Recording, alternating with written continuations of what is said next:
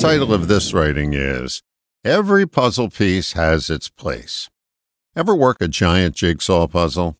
There are thousands of pieces. Each one equally contributes to the complete picture. How often during the course of solving our puzzle do we toss one piece back into the box and label it as insignificant as to what we're looking for at the moment? When we do the same thing with people, the consequences are far greater. Anytime we don't acknowledge their importance to the whole, we leave a hole in our puzzle and an emptiness in their existence.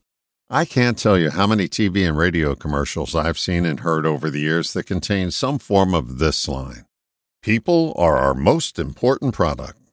It's lip service to an ideal that's not followed up on. People are treated as transactional pieces in their quest to sell a product or service. People are only important to their current needs. The same thing happens at houses of worship on the Sabbath. The sermon or teaching may be, Love thy neighbor, but afterwards, on the steps of the holy dwellings, we often hear gossip and disparagement about our lovely neighbors.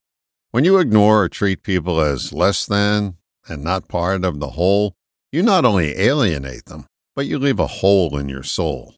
Quoting the grasshopper from a long time ago, improved human relations begin with you. Here's the starting point. Just remember what it feels like to be acknowledged and respected, and then convey that feeling to others. There is a place for everyone, and there are no insignificant people. If you treat them as unimportant, your puzzle will always have missing pieces. All the best, John.